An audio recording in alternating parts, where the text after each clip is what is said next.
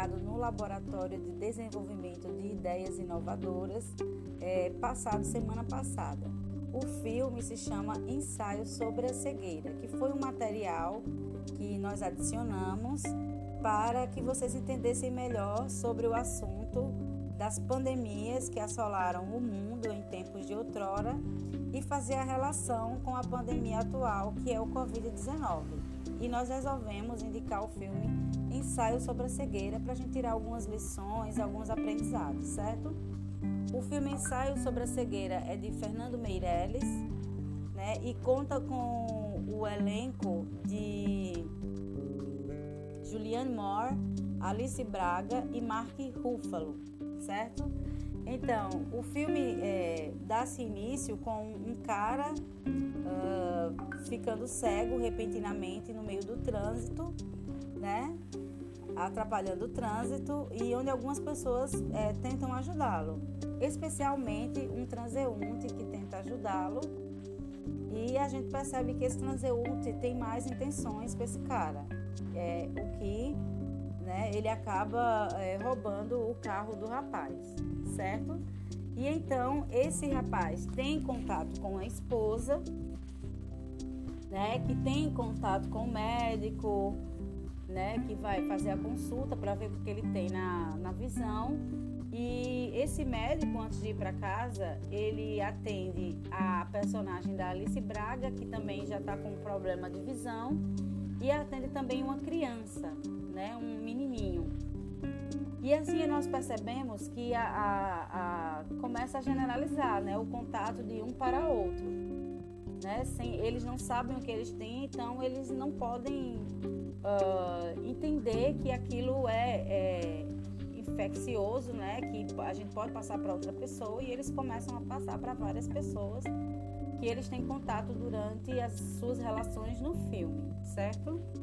É, e é assim que se dá a pandemia para nós que estamos vendo, se inicia com o rapaz lá do trânsito do filme que tem contato com várias outras pessoas certo? Eles, essas pessoas que estão infectadas, né? Chega na, o governo sabe dessas pessoas por receber várias ligações, enfim, e essas pessoas são mandadas para um tipo de galpão onde tem camas, banheiro, etc, que para eles se resguardarem resguardarem entre aspas para não infeccionar outras pessoas. Então, todas essas pessoas são levadas para esse galpão, né? De início, a gente entende que é para eles não passarem para outras pessoas, só que o estrago já foi feito, porque todas as semanas chegam várias pessoas infectadas nesse ambiente. Quando o ambiente está com poucas pessoas, a convivência ainda é tranquila. É, mas quando o lugar começa a ficar lotado, a gente percebe que vira um inferno. Sabe, gente? É, o ser humano em situação de risco, em situação de desentendimento do que ele não sabe, é, fica, é, ele fica extremamente cruel. Né? Alguns não, a gente não está generalizando, mas a maioria das pessoas elas começam a ter atitudes que antes não, não teriam. Né? Eu não sei explicar, mas é, a gente percebe que a, eu deixei agora para o finalzinho do, da gravação que a personagem, a esposa do médico, né, que ele tem uma esposa, ela não fica cega. E ela vai com seu esposo para esse, esse tipo de galpão, esse tipo de lugar aí que estão é, que estão ficando, né, que estão aglomerando que estão recebendo as pessoas que estão infectadas. E ela não fica cega.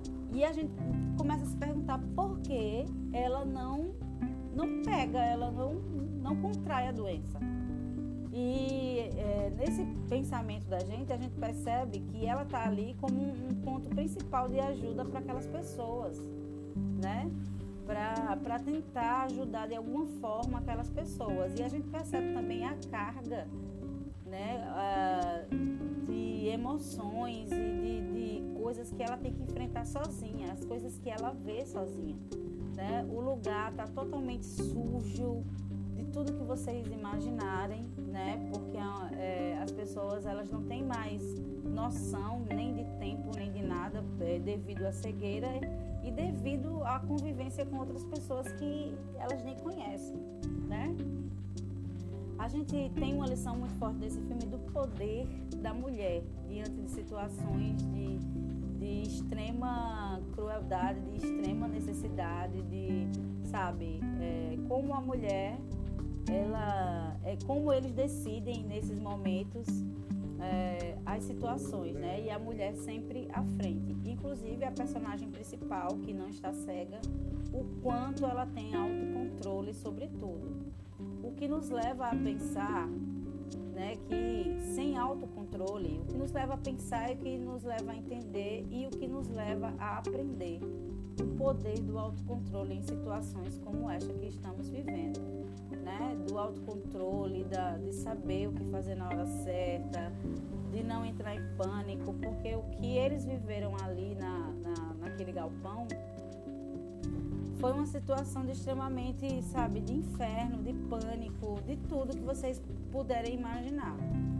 Então, eles conseguem fugir desse lugar, eles conseguem se livrar desse lugar e a, a personagem, ela, além de conseguir comida, né, é, casacos, cobertores, cobertores para essa pessoa, ela serve como um guia, né, um guia para que as pessoas consigam sobreviver àquele aquele inferno.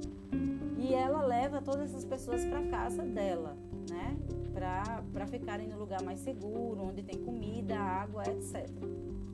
E lá, ela, um dos personagens, inclusive é o personagem principal que fica, o primeiro a ficar cego, né? Um dos personagens principais que ficam cego, que é do início do filme, aquele que ficou uh, cego no trânsito ele começa a enxergar.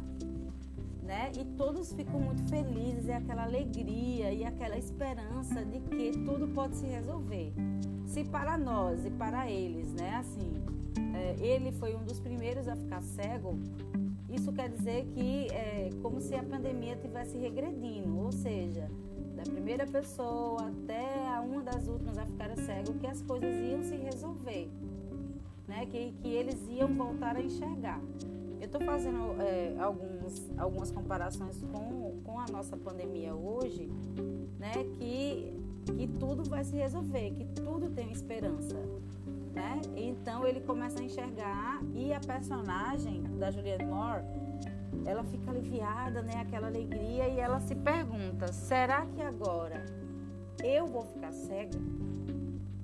E de repente a imagem fica branca, né? A imagem fica branca e dá e dá-nos a entender, né, a, que a gente entenda que ela ficou cega. Eu não entendi muito bem essa parte. Eu confesso que eu vou precisar assistir ao filme novamente para poder entender essa parte, certo? Então, qual o aprendizado a gente tem em relação ao filme? O aprendizado do que a gente precisa ter autocontrole nessas situações, né? Que a gente precisa é, saber o que fazer. Né? A gente precisa de um, de um guia, de uma luz, de, de alguém que possa nos ajudar nesse momento. E nós mesmos, né? As coisas dependem de nós mesmos também, da gente conseguir se controlar diante dessas situações.